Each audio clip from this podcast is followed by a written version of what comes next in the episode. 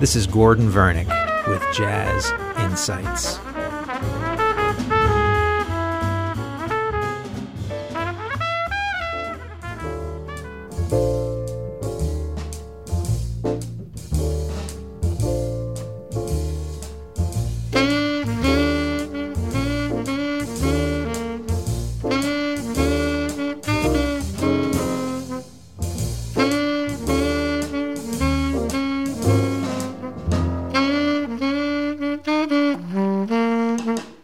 Like to talk about a wonderfully talented alto saxophonist. His name is Jackie McLean, born in 1931, raised in New York City. He grew up in a hotbed of wonderfully talented jazz musicians in his neighborhood. His neighbors included people like Sonny Rollins, Thelonious Monk, Bud Powell, Art Taylor, Andy Kirk Jr. So he was surrounded by great musicians. But in 1945, he was only about 14 years old, but he had a really great ear for this this new music that was beginning to expand out of New York City called bebop. And his style of playing is very reminiscent of the bebop or hard bop alto saxophonist. But throughout his career, it did change as the styles in jazz changed from bebop to cool to hard bop to modal to free. Jackie's music also reflected those changes. Before we actually get into Jackie's music, let's listen to a few people who had a tremendous influence on his early development. We'll start with Bud Powell. He met Bud when he was a teenager, and Bud was really one of his first mentors. It's interesting because, you know, Jackie being an alto saxophonist, you would think it was a saxophone player, but Bud was the prototypical bebop pianist. He met him when he was a teenager. So let's check out a Bud Powell recording from the late 40s. This is a famous one called Tempus Fugit thank you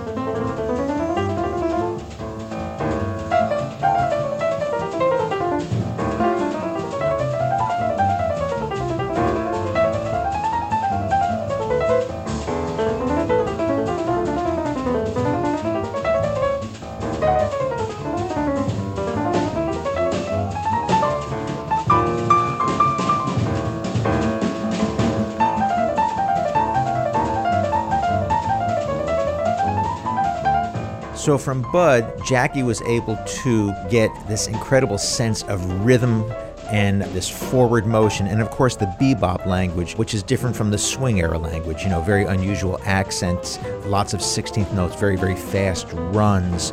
So he got that from, from Bud and, and listening to him play as a youngster. The next important person in Jackie's development was a great tenor saxophonist by the name of Dexter Gordon. And of course, Dexter comes out of the Lester Young school of, of saxophone playing.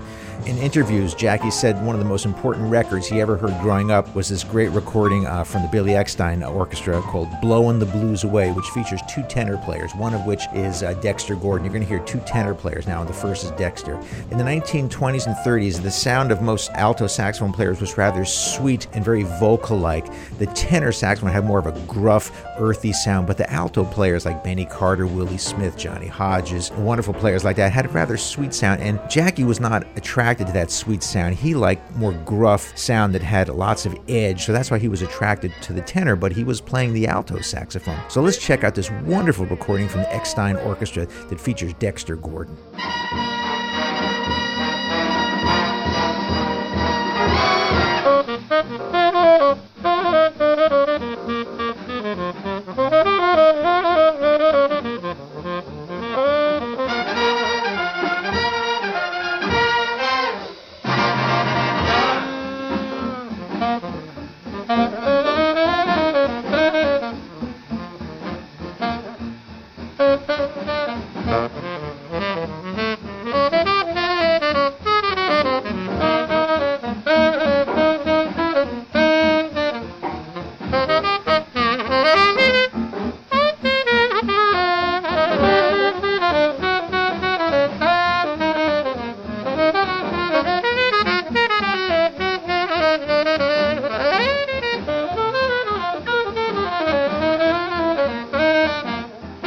That tenor saxophone sound you heard from those two great tenor players, Dexter Gordon and Gene Ammons, really is at the central core of the sound that made Jackie McLean famous. He didn't like the sweeter sound that you heard from the 1920s and 30s era. And of course, the last part of the puzzle is Charlie Parker. Early on in Jackie's career, he was uh, referred to as the new bird, the new Charlie Parker. And, and really, nobody wants that kind of moniker because you really want to be yourself. You want to be the new someone else that already exists. But, you know, because he was young and he was surrounded by all these incredible musicians in the late 40s, again, Bud Powell, Thelonious Monk, and then meeting Charlie Parker and just being in absolute awe of Charlie Parker.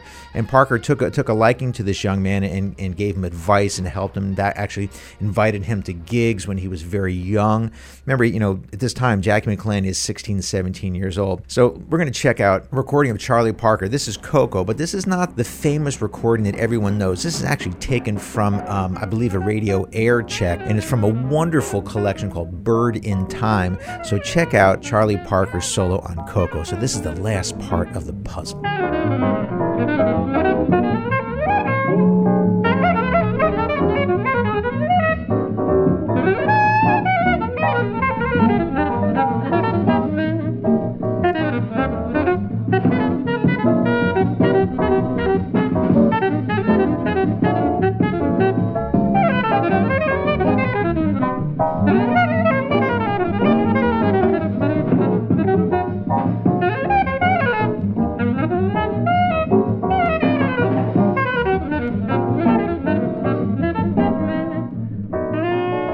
For those of you who know the famous recording of Ko-Ko, um, the ones released on all those collections, this is a different recording. And actually, I like this one a little better because the recording quality has greater clarity and can really hear um, bird sound. So between 1948 and 51, Jackie McLean is still a teenager, but he is running with this incredible group of, of young bebop musicians and also older musicians who have taken him under their wing and have mentored him. Again, Thelonious Monk was, was very close with him, so was Bud Powell. And so he was surrounded by all this amazing music in, in Harlem and also down on 52nd Street.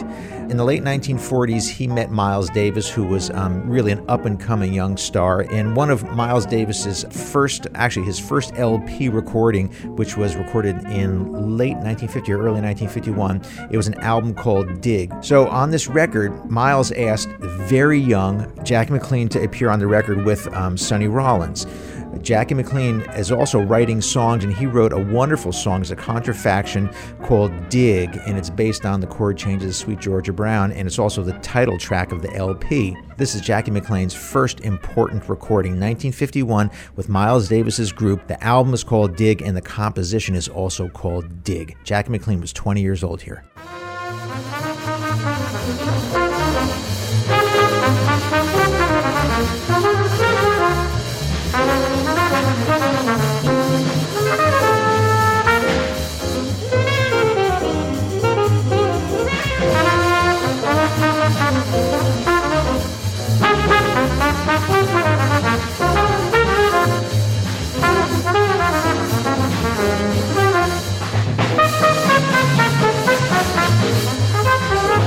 So we just heard part of the actual melody of Dig. Now, this is Jackie's solo. In, in, 1951, he was still playing very much in the shadow of Charlie Parker. So he sounds very much like Parker with a great sense of rhythmic forward motion, you know, again, taken from Bud Powell and Charlie Parker, and a really a searing kind of a sound, a very edgy sound that he got from the tenor saxophone sound and also from Charlie Parker, living in the shadow of Bird right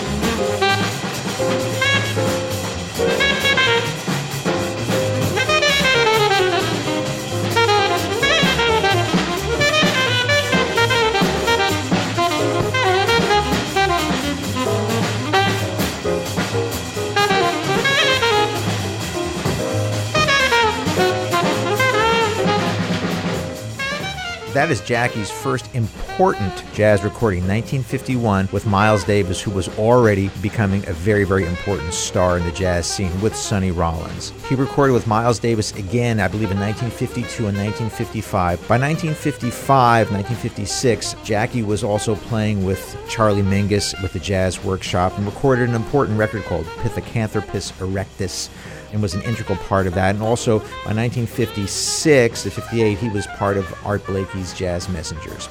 It took until about 1956 for him to get another record date that where he was the band leader, and this is on the Prestige label. And we're going to listen to a track from an album called Lights Out from 1956. The track is called Up. What's really interesting about it is the melody that you're going to hear at the beginning sounds very much like something Ornette Coleman would have written in 1959 or 1960. But still, this is before free jazz or modal jazz, so the opening really sounds very, very modern, very unusual. But when they get into the body of the composition, they're improvising over more traditional chord changes. So let's check out the melody to Up and then part of Jackie's solo from this track.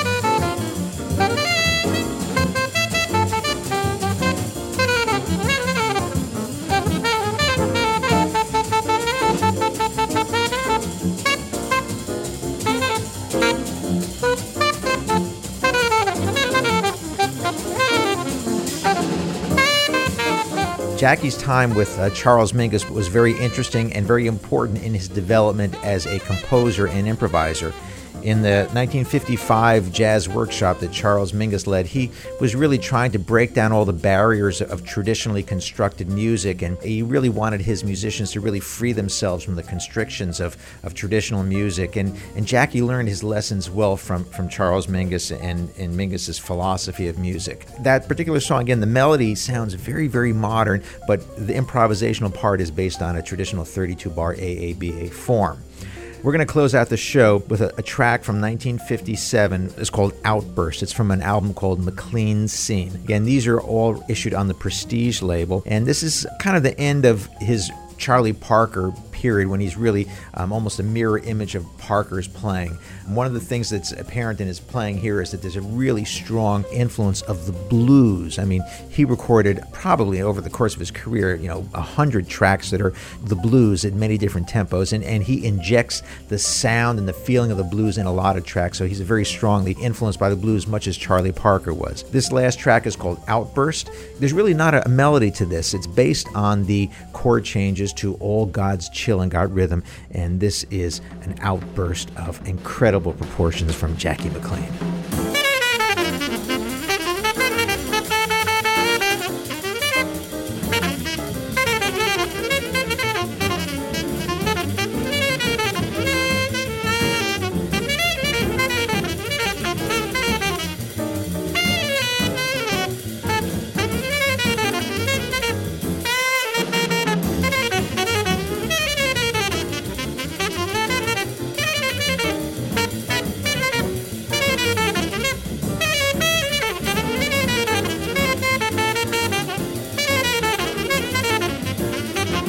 This has been Jazz Insights with Dr. Gordon Vernick. You can visit me on the web at gordonvernick.com and facebook.com slash jazz insights. Jazz Insights is a production of WMLB AM 1690, the voice of the arts in Atlanta.